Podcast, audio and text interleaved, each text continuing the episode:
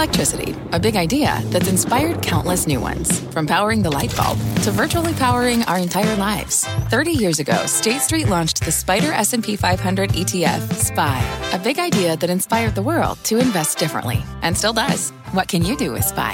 Before investing, consider the fund's investment objectives, risks, charges, and expenses. Visit ssga.com for a prospectus containing this and other information. Read it carefully before investing. SPY is subject to risks similar to those of stocks. All ETFs are subject to risk, including possible loss of principal. Alps Distributors Inc. Distributor. Homes.com knows that when it comes to home shopping, it's never just about the house or condo. It's about the home. And what makes a home is more than just the house or property. It's the location and neighborhood. If you have kids, it's also schools, nearby parks, and transportation options. That's why Homes.com goes above and beyond to bring home shoppers the in-depth information they need to find the right home. And when I say in-depth, I'm talking deep. Each listing features comprehensive information about the neighborhood, complete with a video guide. They also have details about local schools with test scores, state rankings, and student to teacher ratio. They even have an agent directory with the sales history of each agent. So when it comes to finding a home, not just a house, this is everything you need to know, all in one place. Homes.com. We've done your homework. My mission is simple to make you money. I'm here to level the playing field for all investors. There's always a bull market somewhere, and I promise to help you find it. Mad Money starts now. Hey, I'm Cramer. Welcome to Mad Money. Welcome to Cramerica. I'll be with my friends. I'm just trying to make a little money.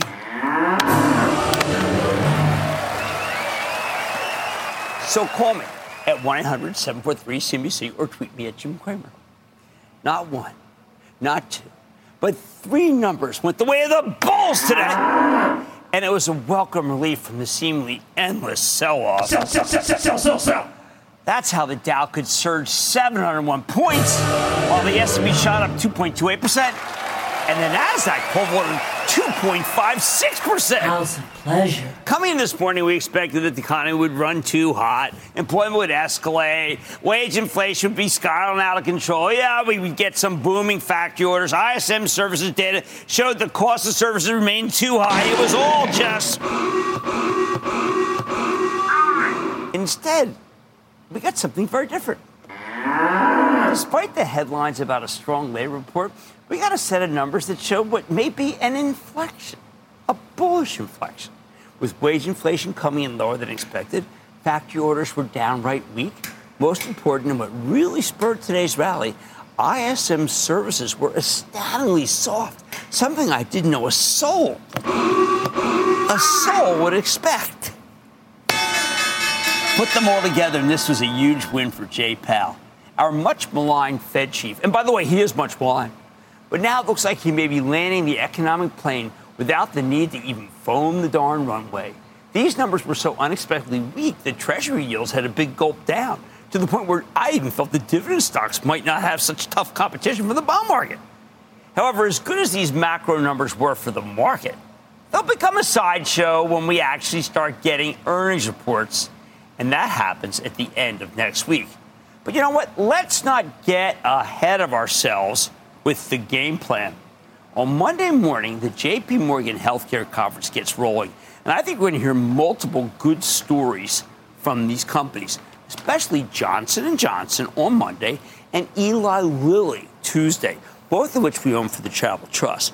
We'll be talking about them in our home stretch 2:30 p.m. program if you want to know what they've been saying. Now, you know these are two of my favorite companies with amazing prospects this year, and I think you should own them. We also hear from one of my favorite smaller financials. It's a company called Jefferies. I don't talk about it much. It's a boutique investment bank firm. I think it'll be ideal tell, though, for the large banks that are reporting at the end of the week. The banks got hit with a number of downgrades today, yet Jefferies is near a 52 week high.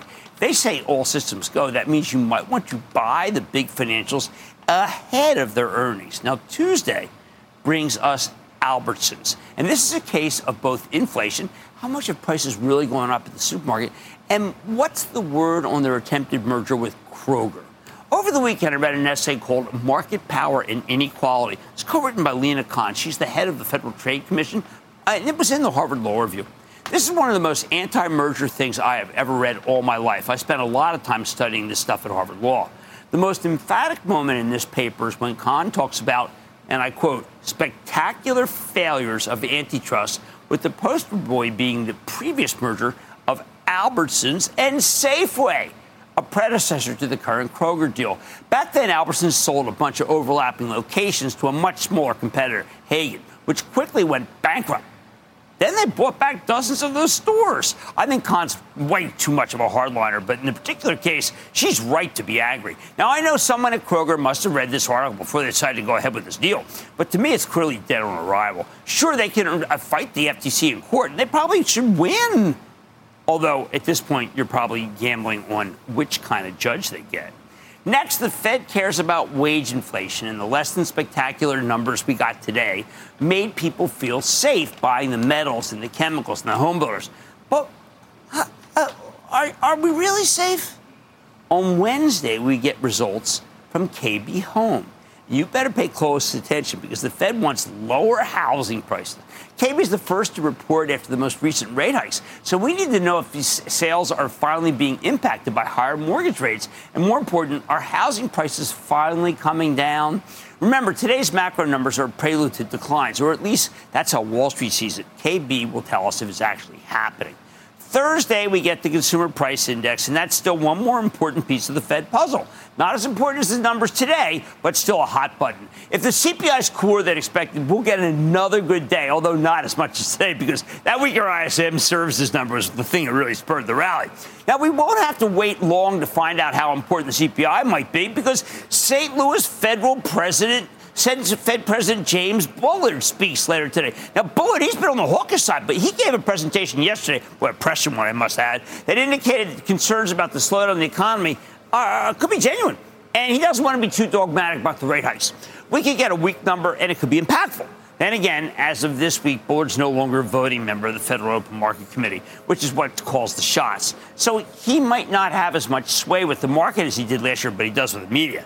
Friday, let the games begin. Wall Street's turned cautious, if not downright negative, about the bank stocks. Yeah, thanks for nothing now. Yeah, but Wall Street's worried about possible loan losses and the need to build reserves to get ahead of that weakness, uh, rather than focusing on any of the positives that come from higher interest rates. Remember, every rate hike instantly makes the banks more profitable. I think it's nuts that this group has fallen way behind the market. To me, it represents great value. On Friday, we hear from Wells Fargo, now down 20 points from where it was trading five years ago. Meanwhile, the Dow Jones Industrial Average was at 25,000 and now it's at 34,000. Wells has the most room to run, and I think it'll do just that which is why it's one of our biggest positions for the Charitable Trust. I expect JP Morgan to put up fine numbers, although this one's just one from 101 October to nearly 138 now. Ooh, that's big, including another two points today. Bank of America should deliver consistently great numbers. That's what they seem to always do lately. And then there's BlackRock. Well, I expect them to talk about some sluggishness in their assets under management because of the bear market. I'm betting that proprietary technology will once again allow them to beat the numbers. Finally, maybe we can get to the bottom of the decline in United Health Group, one of my favorite stocks. Some say it's because of potential shortfall in employment, because as a health insurer, they are levered to the size of the workforce. But when we spoke to JP Morgan's Lisa Gill yesterday, she questioned if it might be a combination of news out of Washington, including the possibility that Democrats end up nominating someone who, who tacks further left than Joe Biden next year. Lately, there hasn't been much talk about price gouging by the, by the healthcare industry, but that could easily change depending on who ends up running for president. Bottom line, the streets prep for huge disappointments once the results start rolling in next week. That's maybe the most positive thing I can say about earnings season. But I'll take low expectations over high expectations any day of the week. William in Michigan, William. Hey, thanks for taking my call, Jimmy. My pleasure, hey. William. Jimmy Chill at your service. What's up? Hey, one pays a dividend in the second month of the quarter, and one pays a dividend in the third month of the quarter. Is it okay to own both, EPD and PXD? Um, well, you know, I care more about diversification than I care about anything else. And one is a pipeline company. Uh, it, they're both excellent companies. Uh, it, it, but they're not why you necessarily buy these stocks. You buy it because you think oil's going higher. I like Pioneer best. I think that's the one you want to be in. All right, the street's prep for huge disappointments once the results start rolling in next week. you know what? Maybe that's the best thing I can say about ahead of earnings season. When everybody's negative ahead, that's not so bad, right? I'll take low expectations over high expectations any day of the week. Oh, man, money today. Yesterday was a tough day for the market but an even tougher day for an outfit called Silvergate Capital. So why does the crypto outfits fall from grace? What does it mean? What does it mean to the entire crypto ecosystem? What does it mean to you? I'll give you my take. Then 2022's biggest losers in the NASDAQ were much easier to find than the winners. I'm taking a look at the bottom 25 stocks to see if anything can pose an enticing buying opportunity for the next year. And drone manufacturer AeroVironment will shed some light on how the war in Ukraine is impacting defense contractors and its bottom line. So stay with Cramer.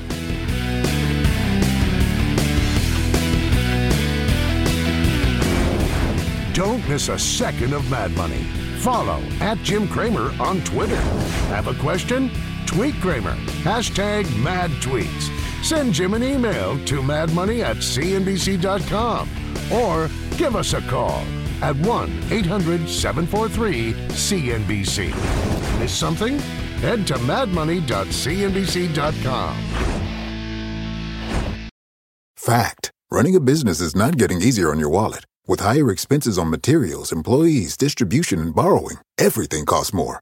Also, a fact smart businesses are reducing costs and headaches by graduating to NetSuite by Oracle. NetSuite is the number one cloud financial system, bringing accounting, financial management, inventory, and HR into one platform and one source of truth. With NetSuite, you reduce IT costs because NetSuite lives in the cloud with no hardware required, accessed from anywhere. You can cut the cost of maintaining multiple systems because you've got one unified business management suite. You improve efficiency by bringing all your major business processes into one platform, slashing manual tasks and errors. Over 37,000 companies have already made the move. See how you'll profit with NetSuite, and then you can think of all the ways you could be spending the money you save. Company retreat in Malibu, anyone? By popular demand, NetSuite is offering a one-of-a-kind flexible financing program for a few more weeks. Head to netsuite.com to start saving. When you're hiring, the best way to search for a candidate isn't to search at all. Don't search, match with Indeed. Indeed is your matching and hiring platform with over 350 million global monthly visitors, according to Indeed data, and a matching engine that helps you find quality candidates fast. Use Indeed for scheduling, screening, and messaging to connect with candidates faster. Plus, 93% of employers agree Indeed delivers the highest quality matches compared to other job sites, according to a recent Indeed survey. Leveraging over 140 million qualifications and preferences every day, Indeed's matching engine is constantly learning from your preferences. Join more than 3.5 million businesses worldwide that use Indeed. Listeners of this show will get a $75 sponsored job credit to get your jobs more visibility at Indeed.com slash Mad Money. Just go to Indeed.com slash Mad Money right now and support this show by saying you heard about Indeed on this podcast. Indeed.com slash Mad Money. Terms and conditions apply. Need to hire? You need Indeed.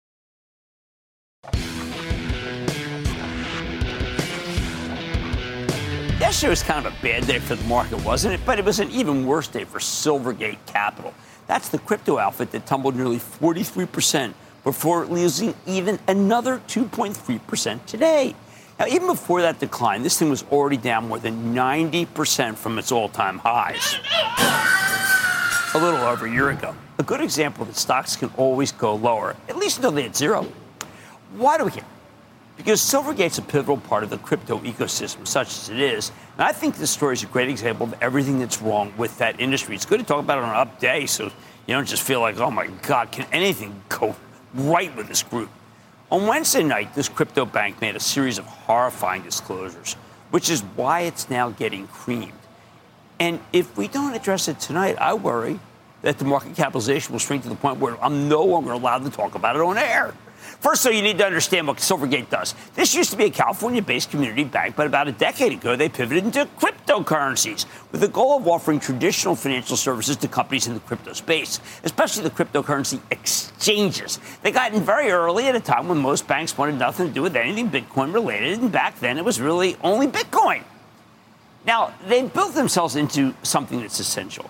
Most importantly, they operate something called the Silvergate Exchange Network or SEN for short, which is a payment network for the crypto space. This network lets you send US dollars to other Silvergate customers instantly 24 7, just like crypto transactions. it, it, much less cumbersome than a wire transfer.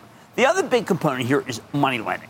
Silvergate offers U.S. dollar denominated loans, and they're willing to take Bitcoin as collateral. At one point, they were working on their own stable coin, a kind of pseudo money market fund that allows you to go in and out of crypto markets with little friction, something I've said repeatedly is the most dangerous link in the crypto chain. Now, Silvergate came public in late 2019 at $12 per share. Great timing as the stock rallied all the way to $239 in November 2021, along with the bull market in crypto. If you look at the chart of Silvergate versus Bitcoin, they're practically joined at the hip. Remember, anyone who wanted to become a major player in crypto needed an, an account on Silvergate's exchange network, SEN. And as these outfits made more money, they had more deposits to leave with Silvergate.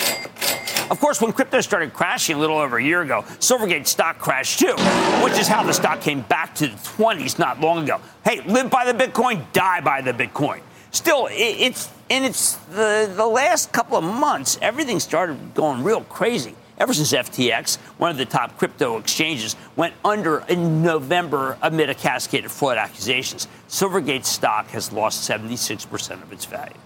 And this is when things start getting really ugly. Turns out FTX, Alameda Research, and other outfits controlled by Sam Bankman Fried had accounts with Silvergate, accounting for roughly $1 billion of the company's deposits. In the third quarter, they only had $12 billion in digital assets deposits. So, uh, you know, that's a pretty significant chunk, right? A big chunk of the business going overnight. On top of that, even if there's not necessarily any legal risk from FTX connection, any kind of relationship with Sam Bankman Fried represents what I call reputational risk, which is why Silvergate's been forced to defend itself to a bipartisan group of angry senators who wrote an open letter to the CEO accusing these guys of being, and I quote, at the center of the improper transmission of FTX customer funds, end quote. And there might be legal risk, too, as Silvergate's already been hit with at least uh, one class action lawsuit over this. There may be many more, right? Litigation, it, it won't be cheap. Worst of all, after the FTX implosion, there was a huge level of uncertainty that caused depositors to worry if Silvergate would have enough money. And that's a concern that's hit everything in the crypto space. And rightly so, because on Wednesday night, things got much worse. Silvergate pre announced a series of operating uh, stats for the fourth quarter, and these numbers were straight out of a horror movie. Remember how they had $12 billion in total deposits from digital customers in the third quarter? Well, get this. They're now down to $3.8 billion. We're talking about a 68% decline in deposits. You know, to me, that sounds like a bank run. How did Silvergate cover these withdrawals? Well, first they borrowed more money from their existing credit facilities, but that wasn't even enough. Silvergate only ended up selling $5.2 billion worth of debt instruments that it had held as investments to cover these withdrawals. Unfortunately, they had to sell their paper at a loss. Adding it all up, Silvergate lost $718 million in the process. How bad is $718 million? How do we put this in perspective? Okay, it, that number far exceeds all the money Silvergate's earned since it pivoted to crypto in 2013. At the peak in 2021, the profits only came to $75 million. So, in order to cope with this digital bank run, they lost nearly 10 times as much money as they made in their best year. Suboptimal, to put it lightly. Remember that stablecoin they were developing? Silvergate's now taking a $196 million charge to write off the entirety of that investment. When we spoke to CEO Alan Lane less than a year ago, he told us that stablecoin technology would be, quote, off the charts valuable. Although I guess he didn't specify in which direction off the charts. But that's how you get a 43% single day sell off in a stock that was already off 90% from its highs. So what's next? Honestly, when you look at the scale of the bank run here, it's remarkable that Silvergate's still in business. Most banks that get hit with 68% withdrawals in such a short period likely would go under. Maybe it's a testament to that, well, that they're surviving. Plus, unlike uh, all of these crypto exchanges that are going bust left and right, nothing seemed to go wrong with Silvergate's infrastructure. They're able to honor all of their withdrawals. Good for them. Remember, Silvergate's an actual bank, which makes this less of a clown show than the rest of these guys. Ordinarily, an FDIC insured, uh, insured institution would never have the kind of bank run that Silvergate's had, but Silvergate's customers are all concentrated in one particular industry that desperately needed cash.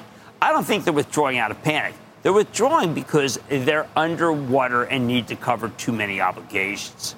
But at the end of the day, this is still a crypto bank in an environment where all sorts of crypto institutions are collapsing. Bank of America just hit Silvergate with a brutal downgrade from neutral to underperform, taking their price target from 37 to $8. And honestly, that feels a little generous to me.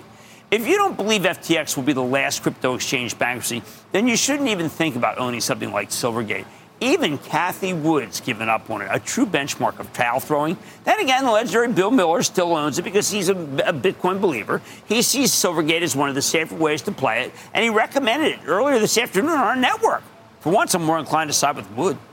Bottom line, even the most legitimate players in crypto have been obliterated here. And while a chartered bank like Silvergate can possibly stay afloat, it's way too risky for you to go near a story that's deteriorating this rapidly.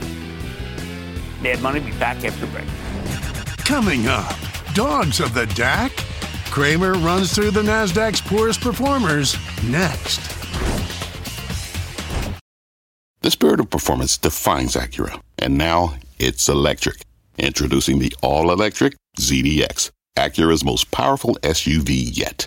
While what powers their cars may change, the energy that makes Acura never will crafted using the same formula that brought them electrified supercars and multiple IMSA championships, the ZDX has track tested performance that packs an energy all its own. With a premium Bang & Olufsen sound system and up to 313 mile range on a single charge, and a Type S variant with an estimated 500 horsepower, the ZDX is everything they said electric could never be. It was built with the driver in mind, just like Acura's been doing since the beginning. We could talk all day, but the only way to experience this electric performance is to drive it yourself. Unlock the energy and order yours at Acura.com. Take your business further with the smart and flexible American Express Business Gold Card. You can earn four times points on your top two eligible spending categories every month, like transit, U.S. restaurants, and gas stations. That's the powerful backing of American Express.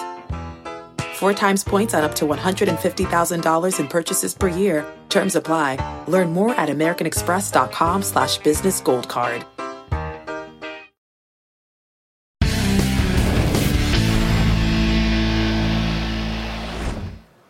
The collapse of the NASDAQ 100 over the last year feels a lot like the dot com crash, but there's one huge difference.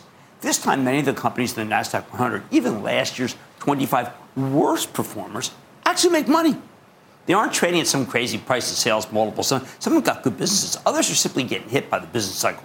Their stocks were disastrous last year, but unlike in 2000, 2001, dot com crash, most of them are generally worth something. So, which of the losers at the bottom of the NASDAQ glitter could make a comeback this year? I want to get right to it. I'm going to start with Airbnb. Right, this is a profitable company that should make a lot of money in 2023, given that we got a travel boom. They dominate their entire category, so they can afford to cut back on spending aggressively. Now the potential uh, competitors really can't get any funding. So how come Airbnb stock got crushed last year? Simple. It's guilty by association, people. This is a COVID beneficiary that came public at the end of 2020. To many on Wall Street, it's indistinguishable from every other recent IPO. Wrong. Pure lazy thinking. Sure, we're going into a slowdown, but the last time CEO Brian Chesky came on the show, he talked about how well the business was holding up, only for people to interpret his positive comments in the most negative possible light. Drove me crazy when it happened. Shouldn't really come as a surprise. Like every other high, uh, uh former high flyer that's been brought low, nobody wants to give these guys the benefit of the doubt as much as I believe in Airbnb going forward, that doesn't change the market's attitude toward this kind of stock. If you want to buy it, you have to buy it gradually on the way down. Don't just buy it all at this level because you heard me say something about it, okay? If you buy it all, if you buy it all at once, you're a madman. All right, now we've been kicking Airbnb around for uh, to buy for the Charitable Trust. But I sometimes worry it will be stuck as a trading vehicle forever. And we don't like to trade for the trust. Still, when you look at the bottom 25 of the NASDAQ 100, this one jumps out as the only company with a real moat around it that's going to be very profitable this year, even as the stock trades like it's losing fortunes. Next up, we've got not one, but two beaten down semiconductor plays that are too risky to buy in the next few months, although people certainly were crazy about them today. But, you know, maybe even, uh, let's say, through the end of the year, they're definitely going to bottom.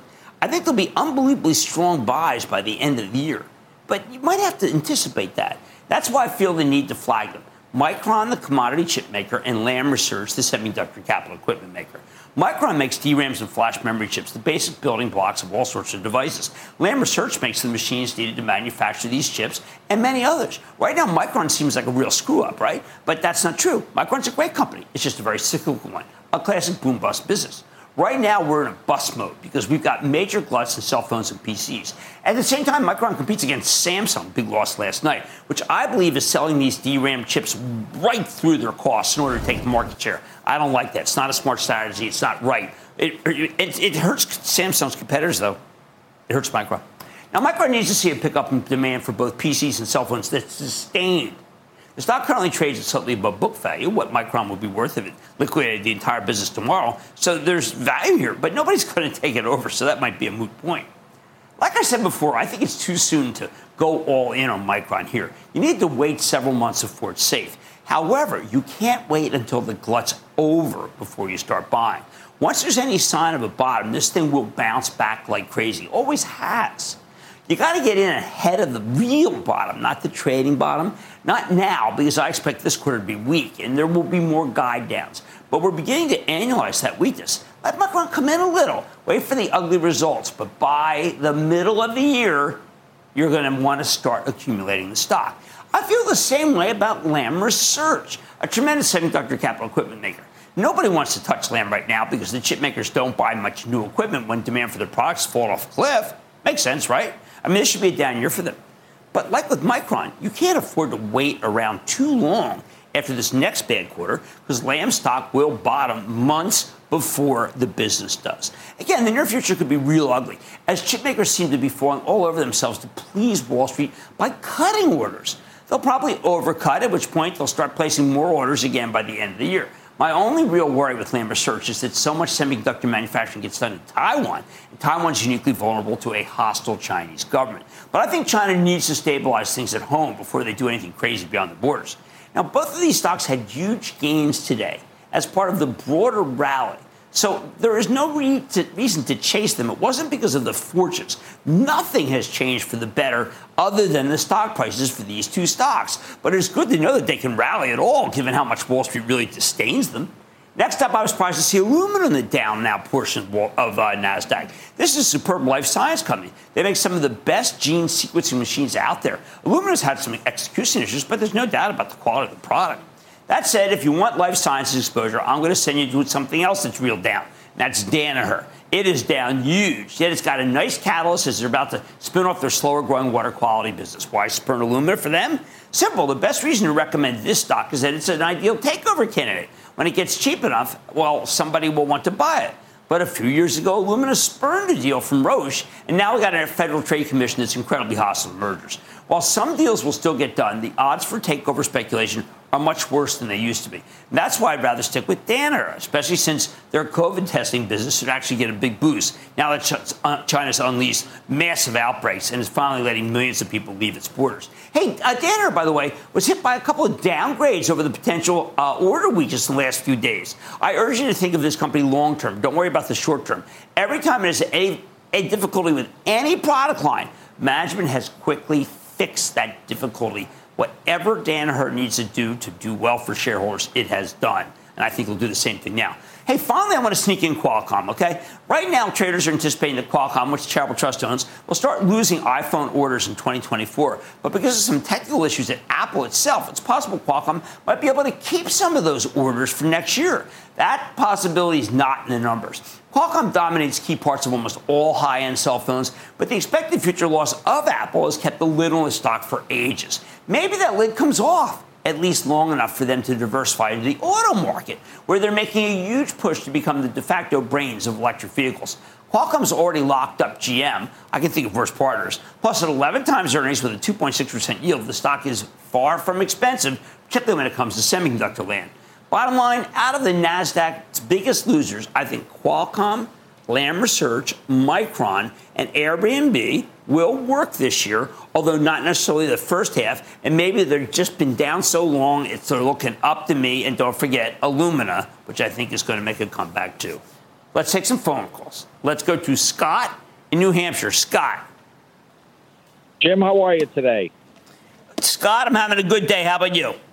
I'm doing great. Listen, uh, okay. I'm calling uh, about Hanesbrands. Uh, where do you think they'll be uh, 18 months, two years from now? And do you think? Um, well, I, I, mean, I think they're trying to look. They're trying to rally the stock because they're trying to rally all the all the uh, companies that have really low multiples that people think can come back. I don't want you to touch the stock because I think that's a very competitive brand, very competitive part of the, of uh, of apparel. So let's not go there. Let's go to Eric in Wisconsin, please. Eric.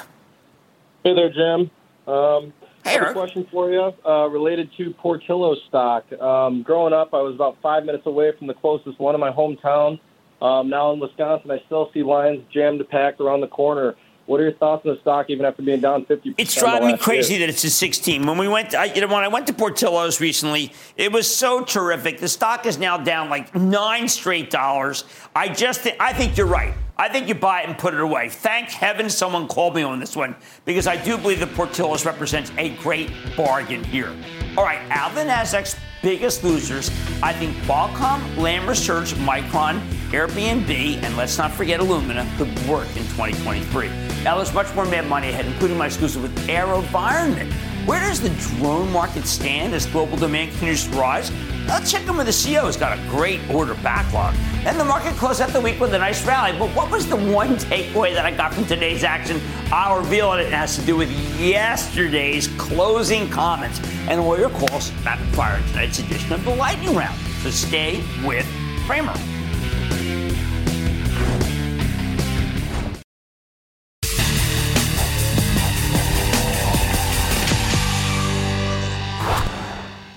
Coming the new year, we can't just assume what worked in 2022 will keep working in 2023. We have to stay close to the best stories, make sure they got the latest and greatest. Which brings me to AeroVironment, the maker of drones and switchblades, including the explosive ones that are being put to good use in Ukraine. Like so many other defense stocks, AeroVironment roared last year, up 38%, but that whole move came last spring, just after the war started. Since then, the stock's just been kind of bouncing around between 80 and 100. Plus, their last quarter was a clear, well, let's say, miss the way Wall Street thought of it, but I think what matters are orders. Part of this is because even though we, we, AeroVironment's products are making it into the war, we're not selling nearly as many drones and robots to the Ukrainians as we should be. That's my view. But our government only wants to escalate so much. So, how, what can we think about this going forward? Let's check in with, with Wahid Nawabi. He is the chairman and CEO of AeroVironment. Get a better read of the situation. Mr. Nawabi, welcome back to the show. Thank you, and great to be with you, Jim. Okay, so I've got to ask you. Uh, this must be the single uh, best time to be in the business of drones because for the first time we have a land war and it's the safest way for soldiers to be able to be in battle and win. That's precisely true, Jim, and uh, it is an incredibly exciting time for AeroVironment as well. I've been with the company for over a decade. In the last six years I've been CEO, we've delivered tremendous value to our customers and our shareholders. Um, our stock's gone from about 20s to close to 80s now. But I believe that never has the opportunity for growth and prosperity and value creation been bigger and better than what it is today. Now, I want people to understand there's a, very ballyhooed piece of equipment called the Javelin, which is a very expensive uh, uh, missile, and you have to be very close to what you're trying to assault. And then there's your products. Tell me the difference. So, Switchblade 600 is a massively better alternative to a Javelin. Javelin can go up to about three to five miles of basically range, so where you can hit it. And you also have to have eye on the target. When you're firing it, you, have to, you must be physically able to see the target through the scope of the Javelin warhead. The weapon system. Switchblade 600 has the same warhead, an anti tank warhead, but it can go up to 90 kilometers and it could go and fly for 40 plus minutes, almost an hour. And so, therefore, you can take out targets far, far further away than what Javelin can take. You can take your time to find the target, prosecute it, and there's a lot of more other and technology built into it that allows it to make it extremely precise. Well, the natural question is, is are we winning, trying to go for a win or for a tie? It sounds like if we use your equipment for Ukraine, Ukraine would be able to destroy a whole columns of tanks. I'm a firm believer that if Ukraine had two to 4,000 Switchblade 300s and 600s, the outcome of this war today would be dramatically different. How many do they have right now? They have received about a thousand of them. But of you're Switchblade saying 300. But you have the capability to actually do that. we have a, we have multiple factories right now in the United States that has the ability to produce thousands of them, multiple thousands of them today. How many has NATO bought? Uh, we now have received authorization to export Switchblade 300 and 600 to 20 plus allies around the world. So far, we have been announcing four of them France, Ukraine, uh, United Kingdom, and Lithuania. So you have record backlog with those. Right now, we are at a record level of backlog. As of November of last earnings call, we had oh, close to $400 million in backlog, which is really historic. And I believe that's just the tip of the iceberg. I believe that that's going to continue to grow over the next several Well, you have the, what a potential billion dollar contract, uh, huge order from Army. That's right. Yeah. So we have a uh, Army Future Tactical UAS for our Jump 20 Group 3 UAV, which is a bigger UAV that can actually even carry switchblades on it. We won increment one of that, which is considered to be the replacement for the Shadow UAV. That's a billion dollar program record for the U.S. Army. We are the lead provider of that. We were selected as sole source so far on increment one, and we're executing on that. And I think that is going to lead to a much bigger acquisition over the next three to five years. It would seem that for a lot of people who are worried about a recession, which seems to be prevailing, uh, th- th- these have nothing to do with uh, economic sensitivity. No, I mean, our business, we're in the most exciting category of technology. We're a defense technology growth company. We've been growing. We're going to have strong growth this year, and we expect even stronger growth next year. Our business, as I see it today, given the conflicts around the world, the uncertainties around and our allies' appetite for growing their defense, especially in robotics, we're at the heart of that. There is no company that I can think of that is well positioned for this potential growth and momentum than AeroVironment with our broad portfolio. How many does, has, does Taiwan have? So Taiwan is a very good candidate for receiving thousands of them. We are working with them amongst many other allies. Many of them are in the process of trying to do the get the approval to get the exports, and then obviously do the acquisitions through either foreign military sales or direct commercial sales. Okay, I want to go back again to Ukraine. If Ukrainian soldiers want to destroy as much armament as the Russians had, and they could get thousands of different uh, of, of your best drones, what is really the gating factor? Why don't they have them?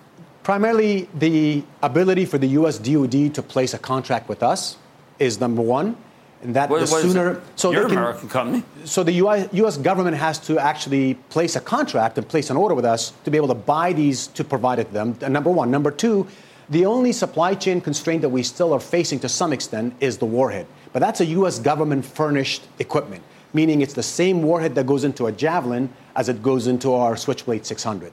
On Switchblade 300, we have secured all those and we're in the process of delivering more of them to the U.S. DoD, who then in turn provides it to many of our allies. A Ukrainian soldier who wants to destroy a tank, safer way, Javelin or your product? That's right. I, our product, hands down, is far, far more superior. The feature sets, the capability of Switchblade is unmatched, and the track record of its success in the last decade is unrivaled. Well, you see record backlog, good balance sheet, great management. You've done a terrific job, recession proof. I don't know. This is really AeroVironment's time. Like I said, I've been here for about a decade.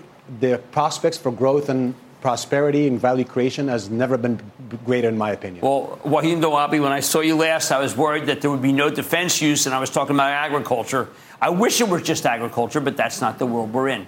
Congratulations for everything you've done. AeroVironment, this stock, I think, is a winner for the rest of the year and beyond. Thank you so much. Great to see you. Thank you, and great to be with you, Jim. Mad Money back here for break. Coming up, Cramer wants to hear from you. Your calls on the Thunderous Lightning Round. Next.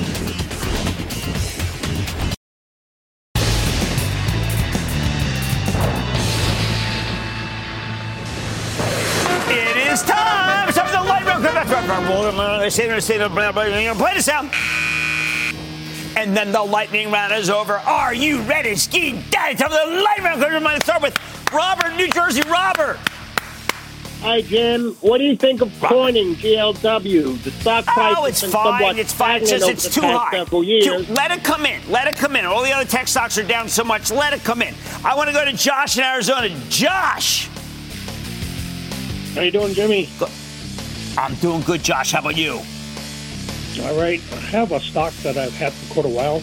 Um, I need to know if this thing is a broken stock or does it have any life left in it? And the name of it is Veru. Veru Pharmaceutical. All right, Veru's going to have to do something else other than what they're trying to do with uh, with the pandemic, and they don't have it anything right now, which is why the stock's already down at five, and I'm very concerned about it. Let's go to John in Florida. John. Hey, how you doing, Jim Bayou? What's going Booyah. on with you, John? Booyah! Listen, can you do me a favor and give me some insight on HQY? Health, HealthEquity? Uh, expensive stock. Another one of these stocks not making not making much money. I think we have to take a major league pass on that particular situation. Let's go to Arsen in Ca- Arsen in California. Arsen. Yes, Mr. Jim That means hello in Armenian. Okay. I just learned something. What's going on? M B L Y. Mobileye. Okay. Okay, I happen to like Mobileye. It's owned by Intel, which is, uh, you know, like it's just a subsidiary. I think that you should hold off on buying Mobileye right now. If Tesla comes down 10, I'd rather buy Tesla. I'd rather go to Michael in Virginia now. Michael. Hey, Jim, thanks for having me on. My pleasure. I've been building a pretty large position in this company for the past year. It's been doing really well, and it's uh, up 4% today. I'm seeing these big lime green trucks driving around everywhere. I'm seeing lime green dumpsters, and it looks like they're doing really good. What do you think about GFL, Green for Life? Oh, I like GFL. I like GFL. Now I'm a big. I'm a look. I'm a waste management guy. I was thinking of the green trucks. That's all they got that business too. Uh, Republic Service is good, but I think yours. I've looked at yours before. An old friend of mine who played uh, ice hockey told me about. it. I think it's a real good situation. Let's go to Bob in New Jersey. Bob. Jimmy Chill. Greetings from beautiful Chills here. New Jersey. Man, loving Jersey. What's happening? Jim, you know your retail history. Do you remember two guys? Two guys from Harrison? You got yeah, it, that was, man. that was unacceptable. It was a not great situation, the two guys. uh, well, now it's Vornado Trust, right? Yeah, that's right. VNO turned it into it. What's up? Uh, my stock is ChargePoint. Oh, that's a tough one. You know that. I mean, come on. You've been around and I've been around, Bob. And we know that ChargePoint's a little too speculative for the show. I wish we, a couple years ago would have been fine, but this market doesn't allow you to like it. Let's go to Doug in Florida. Doug. Hey, Jim. How you doing? I'm doing fine, Doug. Thank you for asking. How about you today? I'm doing great. I just want to get your take on Bumble, ticker BMBL you know, this stock is, remember, we like stocks that make fun, you do things, but they have to do it and, and be very, very profitable. And we're not seeing the kind of profitability that makes me feel like that stock's inexpensive. Now I want to go to Zach in Minnesota. Zach. Good evening, Mr. Jim. Uh, I've been wondering if I should add to my position in suburban propane as it closer to my original cost. Propane's okay, but I like I like enterprise product partners. The problem is propane market is is is uh, historically, uh, let's say, too volatile and erratic for me. I want to go to another one. I want to go to Brian in Colorado. Brian. Hey Jim, Rocky Mountain booyah to you. and Happy New Year. Major major Rocky Mountain high booyah. John, John Denver booyah. What's up? Hey, I wanted to ask you about a company I've followed for years. Uh, what's your opinion on Axon Enterprises, ticker AXON? I like it. Rick Smith's done a good thing. He's going beyond the taser. He's got a whole suite. It's like a, it, it's a terrific law enforcement package that I think is really good for everybody. I like it. Let's go to Mike in Illinois. Mike! Coterra Energy. All right, we finally caught it up, Great Coterra. I'm getting very tired of the Bears in Coterra. It's the best natural gas company and a great oil company, and people should stop picking on it. It's going to be a real good situation, and it's got a great yield. CTRA is for me. I'm not done. I want to take another call. Let's go to Tom in Wisconsin. Tom. Hi, Jimmy. How you doing tonight? Hey, man, I'm having a super duper time. How about you? Doing good today. I've been good, a long-term follower of you and First with Action Alerts, and now with the club. Thank you. The club your, rocks. What's happening? I got one I need your advice on. Okay. This one doesn't. This one doesn't go with the criteria you got set, but give it a shot. Yeah, make things called okay.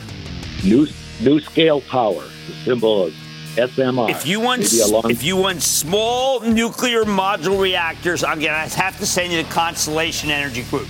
That's who's got it. And I'd rather own, there's either, con, I'm going to do a twofer. Constellation Energy and Constellation Modelo and Corona. I like anything that's Constellation. And that, ladies and gentlemen, is the conclusion of the Lightning Round. The Lightning Round is sponsored by TD Ameritrade. Coming up, when the going gets tough, the tough get to work. Cramer on why desperation is no recipe for resurgence. Next.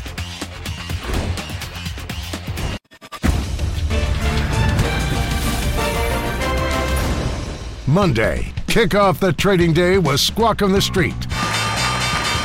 Live from Post 9 at the NYSE. There are many companies that are legit companies, Carl, and they are going down as fast. They're not toast.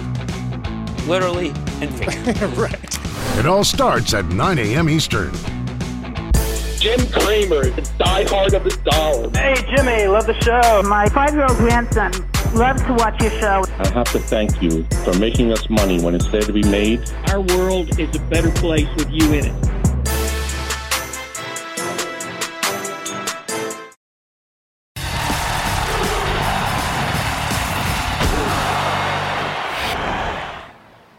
Be careful with conventional wisdom. It might be too conventional. That's my takeaway from today's amazing action. You know, I'm as irrepressible as it gets when it comes to the stock market. There's a reason I end every show with there's always a bull market somewhere. I genuinely believe it. But lately we've had a problem as one bull market after another has been discredited. We had the oils. Then we lost them during crude's sickening plummet from well over 100 to the 60s. Of course, when oil was at 100, we had tons of people say it was going 200. So naturally, when it got to 70, we had a lot of people say it was going to 50. I don't know if it gets there, but there's no doubt that oil bull has been sent to the slaughterhouse. At least turned more of a steer market. Still bovine, definitely not bull. We had a bull market in healthcare, but suddenly the group's back on the griddle because we don't know if Biden will run for re-election. The guy's 80 years old, and if he doesn't run, then you can expect a new crop of Democratic candidates to be spending the race beating up on big pharma. We had retail, but that went down the drain with the glutton apparel. We had a run in infrastructure stocks, but people got impatient about all the federal spending that's on the way, but it's definitely not here yet. Which brings me to the real dilemma I face every night when I come out here. Last night I got home and I couldn't figure out where the bull market might be, besides maybe gold. Perhaps because crypto's blowing up in front of our eyes. Gold and crypto draw from the same constituency. Anyone who likes to rant about how fiat currency is inherently untrustworthy. Worse, it's probably obvious that some very big cap stocks have cast a pall over everything. I mean, Amazon fires 18,000 people. Hey, maybe they should have fired 180,000. Salesforce lays off 10% of the workforce and suddenly, off of their heads, not enough. Doesn't Alphabet know it's too bloated for its own good? Tesla's numbers coming down again.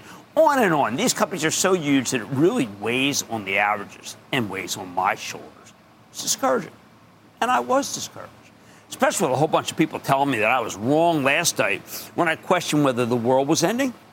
I got home too late to pour myself a mezcal. But my wife Lisa said I looked so down. I said, I don't like it when people are losing money. And I felt like I had told 40 people this week on the lightning round that they had to sell what they were interested in because their stocks may not hold up in a recession. It just crushed me to be this negative when I know that the cavalry can't be all that far away. It hasn't felt this bad except during the financial crisis. And at that point, the whole financial system was in danger, not just some cryptocurrencies. Sure enough, the cavalry came this very morning, just this very morning, and with a set of cooler than expected macro numbers. Look, the cavalry doesn't make bad stocks into good. Awful numbers don't become upside surprises. But today was a reminder that there's always, there is an always darkest before the dawn rhythm, if not moment, to the markets. And you forget that at your own peril. Now, I know the Bears will be back next week, yet what today showed us is that if you took counsel only of your fears and not your opportunities, you made less money than you could have.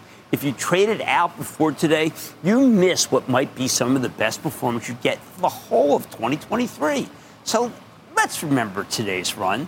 Keep it in mind the next time we come home, too. Late for a cocktail, slumped into a chair, if not a dirty linoleum floor, willing to give up any hope that a stock, let alone the market, will ever rally again.